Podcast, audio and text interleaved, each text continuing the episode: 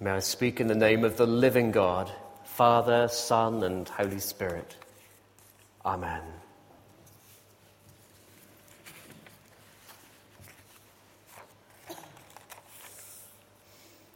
Well, good evening, friends. It's really good to be here with you this evening, both for Jerry and myself. Um, and it's not been the kind of Christmas week which we had imagined. And for once, I'm going to bore you with the details. In fact, these are the kind of things that I can't help telling people about. Um, our daughter Naomi has been expecting twins, and uh, as there have been some problems which came to light back in October, we've been praying for them every day. And the twins were due to be born next Wednesday by caesarean um, at 34 weeks. But they decided um, that they wanted to celebrate Christmas. So they came of their, their own time and of their own accord last Saturday evening, the 22nd of September. No, December. Let's get the month right. And uh, here they are, our daughter's twins. First of all, we've got uh, Caris, 1.9 kilograms. And the name Caris, which Naomi and Sam chose, um, while well, back at the stage when we first knew there might be potential problems, it's the New Testament word for grace, as in the Word became flesh, and we have seen his glory, full of grace, full of charis and truth. And the smaller is called Joey, just 1.2 kilos, um, but growing. And um, why Joey? Well, it's from Josephine, which of course is the feminine of Joseph, which in Hebrew means God will increase. So that was our prophetic and prayerful name for the little one. And um, there is testimony in all of this, and we'll tell you the rest later on uh, if there's time. But all just to, just to say now that both of these are doing very well, as is their mum and their dad. And so they have been a joy for us this Christmas. Well, Luke chapter 2, verse 15. When the angels left them, the shepherds said, Let's go to Bethlehem and see this thing that's happened, which the Lord has told us about. Um, in this illustration here from a cartoonist called uh, Simon Smith, you see we've got speech bubbles there. And as we hear this reading, we know the story and we can fill in the speech bubbles for ourselves. We know who these shepherds are and why they're there, and we know what the angels had to say. We know the message which the angels gave, which meant great joy for all the people that a Saviour would be born who is Christ the Lord, and that he would be found in Bethlehem wrapped in cloths and lying in a manger. We know about how the host of angels appeared, giving glory to God. And then, as they leave and go back to heaven, as the night becomes still again, like the fishermen leaving their nets to follow Jesus, the shepherds would leave their animals to find what the angels had told them a baby born and lying in a manger. Now, all of this we know because Luke tells us in his gospel. Sometimes it's kind of hard for us to unravel what we know about Christmas from the traditional scenes, from the different Gospels, and so on. But without Luke's Gospel, we would not have those essential components of the Nativity story. We wouldn't have those angels singing praise. We wouldn't have the shepherds. The Gospels share a common framework, and they have much material in common, as we know. But each has a distinctive perspective and emphasis. And as we'll see, the shepherds and the angels are part and parcel of the distinctive emphasis of the good news as Luke shares it. So, who are these shepherds, and why does Luke want to tell, tell us their part in the story of Jesus' birth? Well, we begin with that familiar statement that there were shepherds living out in the fields nearby, keeping watch over their flocks by night. Luke chapter 2, verse 8. If we recall into the Old Testament, both Moses and David were watching over their flocks when God called them to be shepherds of his people. But by the time of Jesus' birth, many people believe that the shepherds were part of a social and religious underclass. They were working people, that's for sure. They had to deal with the messy realities of death and life and with smelly animals who injured themselves, who weed and pooed, and so on. And so to welcome shepherds to the place of birth might perhaps not be the most best, the best thing to do. But to comfortable people and the religious elite, these shepherds were people outside the law. They were beyond the perimeter fence of God's covenant people. They belonged to what in the Old Testament were described as the people of the land. Ha'am ha'aretz. If you Google or look in a Bible commentary for the people of the land, you'll see it's a distinctive phrase very often, which means the despised poor, the people who left on the la- lived on the land and had no place at God's people. You know, when the Babylonians came and took Israel into exile, these people of the land, Ha'am Ha'aretz, were so little worth or value to them, they didn't even bother taking them into Israel. They just left them there with a torch land. And yet it was the shepherds who were there first to witness the birth of Jesus. And in traditional art, as we have in these two pictures, could you go back one, Barry?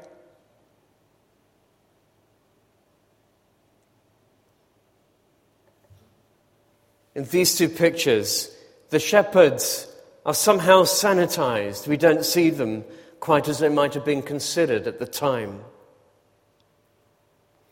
And so when I think of the shepherds and I try to place them in a contemporary context, I think of the neglected and largely invisible estates, housing estates, on the edge of most towns and cities. Not unlike the so called racecourse estate where we used to live outside Manchester. When I told people where we lived, people had maybe been involved in probation or social work uh, or in the police. They kind of gave me a knowing look, the racecourse estate. Oh, you live there.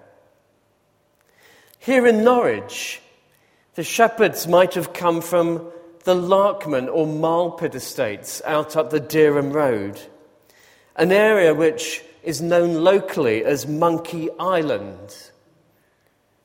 Why? It implies a ghetto of inbreeding, which comfortable people do well to avoid or stay in their cars as they drive through it. But it is so characteristic of Luke's gospel that the first people to whom the angels speak of Jesus' birth and not just with a star to lead them there, but with angels from God Himself, are precisely not the wealthy and the learned people from exotic lands, but the local underclass who live outside the city walls.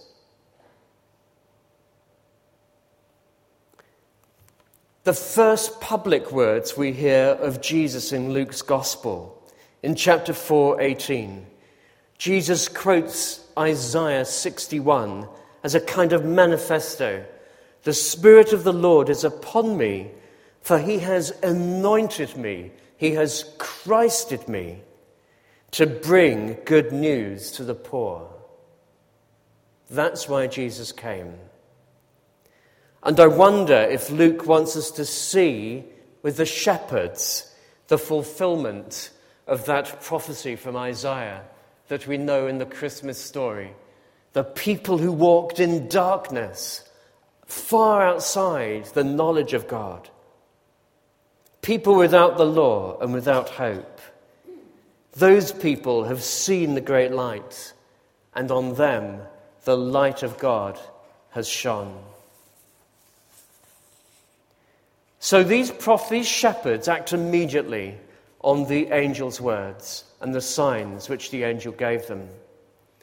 And they find a newborn wrapped up in strips of cloth and laid, for want of anywhere else, in an animal trough, as the angel had described. And so it says in verse 17 they spread the word about what had been told them. And then in verse 18, and all who heard it were amazed at what they said. Was it, were they amazed because they heard it from these shepherds, the underclass, who had no right to be there,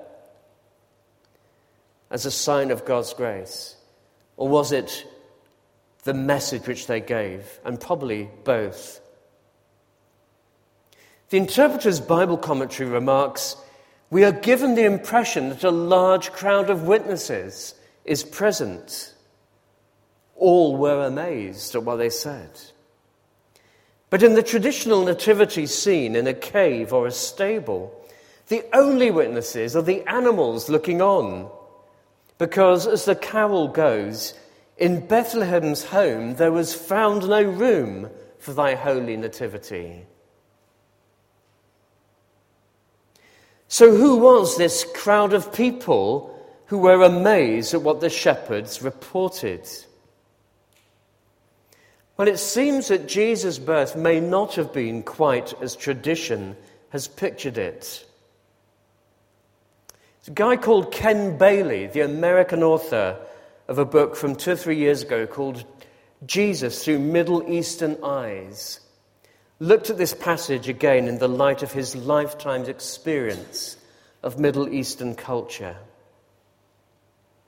First of all, he asks whether it's conceivable that Jesus sorry, that Joseph, as a descendant of King David, would not have been welcomed into somebody's home at Bethlehem without needing to look for traveller's accommodation, and especially given Mary's condition.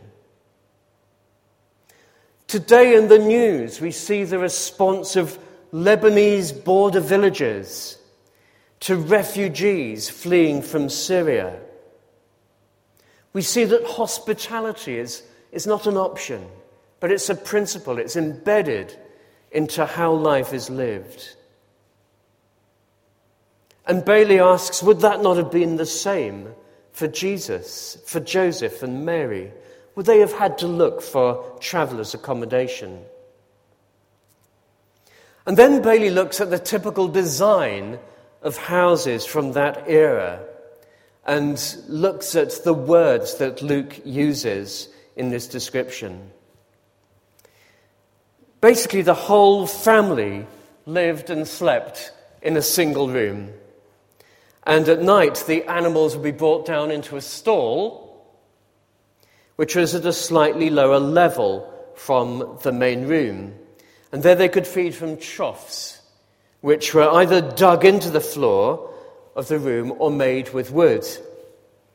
And so bringing the animals in at night, it kept them safe and it helped to keep the room warm for the family who were sleeping there. And so we have this word phatne in Greek, which means the animal's feeding trough or the manger. And we can imagine that would be um, filled with straw or hay. But for many, for many houses, there was also a guest room, a kataluma, which was built on at the end. And that word kataluma is traditionally known to us as the inn, as in there is no room for them at the inn. Now, Bethlehem, as we know, was crowded as families were reunited for the census. All the sons of Bethlehem came back to their home city. So Bailey argues it was not that Joseph and Mary could not find hospitality in Bethlehem, but that in the house where they were staying, there was no room for them in the kataluma, the guest room because they're already family there. And so they were staying with the family in the main room. And so, according to Bailey, when Mary gave birth, she would have been surrounded by family, surrounded by women, that is, because the men of the house would, of course, have had to leave while she was giving birth. Or perhaps they were actually the shepherds. And so Jesus was laid in a phatne, a manger, as the safest and warmest place. And so we can imagine that the house would actually have been full of people as the shepherds arrived. The family and surrounding Joseph and Mary, um, who were amazed at what the shepherds said. Well, so, what was the testimony that the shepherds gave?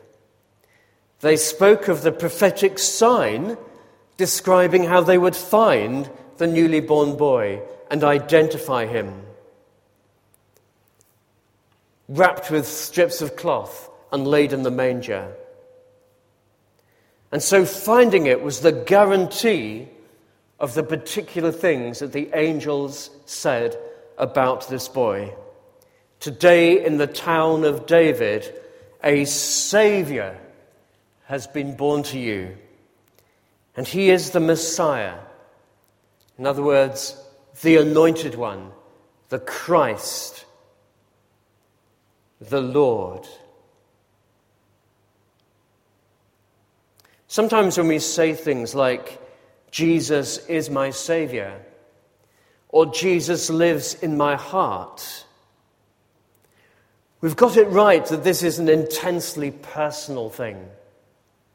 But sometimes we can privatize salvation or make it too individualistic. We can internalize it into what happens between me and God. But what God has in mind in the mystery of His will, which He has made known to us, is a fulfillment of His plan to gather up all things in Christ, things in heaven and things on earth. As in Ephesians chapter 1, verses 9 and 10, those great verses. That's God's purpose. And that's where the birth of Jesus, where all of this begins, God's plan in Him. Now, of course, neither the shepherds nor the other people present could see all of this. But nevertheless, they were amazed at what the shepherds told them. God had remembered them and come close amongst them.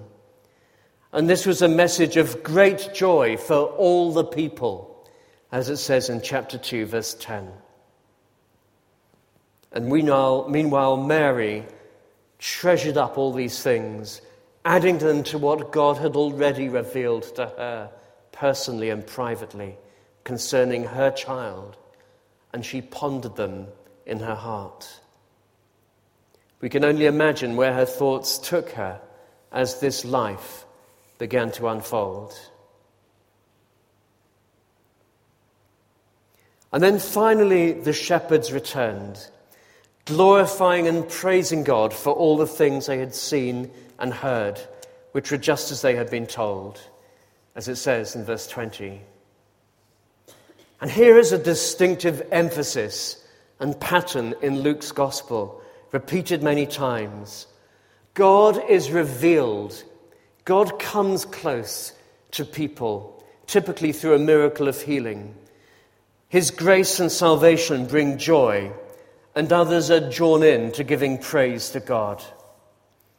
The Interpreter's Bible says the shepherds are prototypes of the Christian mission, witnessing to all they have heard and seen. And so it is with the paralytic who is let down through the roof in chapter 5, 25, 26, and the blind man on the road to Jericho at the end of chapter 18 of Luke's Gospel. Immediately, quote, he regained his sight and he followed Jesus, glorifying God. And all the people, when they saw it, glorified God. And this is what we, like the shepherds, are called to do to rejoice at what we've heard and seen, and to make it known such that others are drawn to life giving praise. We are the body of Christ, and this is our mission statement. We exist to make known the mighty acts of Him who called us out of darkness into His marvelous light. We who are once no people, but are now God's people.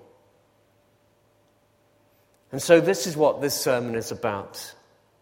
It's our witness to what we've seen and heard so that others may discover the amazing grace of God and the joy of knowing Him, and their lives and ours be changed in life giving praise.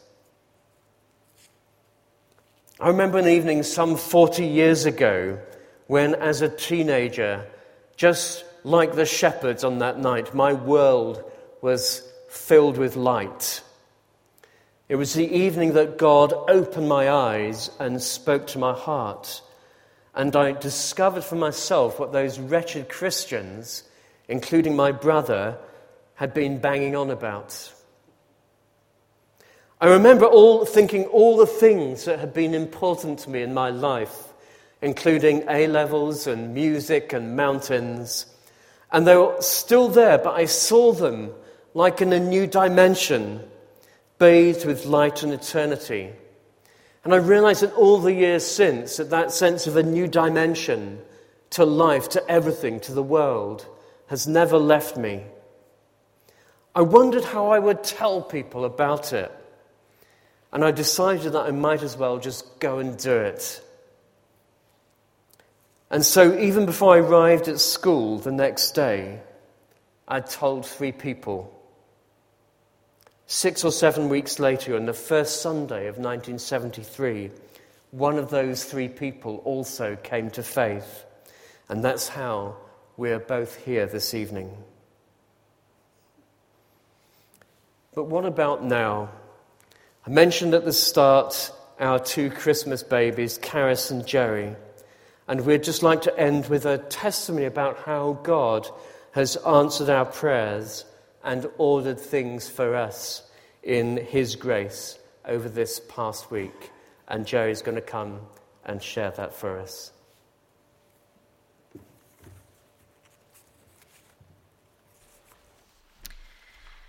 So it's been a Christmas full of joy and wonder and a lot to store up and treasure in our hearts about the wisdom of God and providence. And just a few things as form part of a testimony which is wonderful to share. This is the first Christmas in 30 years when neither of us has had parish responsibilities. We haven't had non stop Christmas services and preaching and for the last few years, putting on Christmas lunch for 100 guests on Christmas Day on that racecourse estate. If I'd already been appointed to a parish in Norfolk, which might happen, could we possibly have been where we needed to be on the 22nd of December and able to help our family that first week? Similarly, if Dave's mother had not been unwell, we would be looking after her in Norwich. She'll be able to come another time, but would we have been able to drop everything and undo arrangements with her here and then there, our daughter and son in law and babies? And then we may not have sheep but we do have a 20 and a half year old cat. And all of the cat inns we tried were full. Until looking on Norwich Cattery sites as we had to drop everything and go, we found one cancellation. And so we had a vacancy, a place in the cat inn for our aged cat so we could leave her in safe hands and go down south. So, not only in the safe birth of our first grandchildren, but in all the circumstances surrounding this week, we feel that prayers have been answered and God has worked all things for good, accordance, in accordance with his will. So, thank you.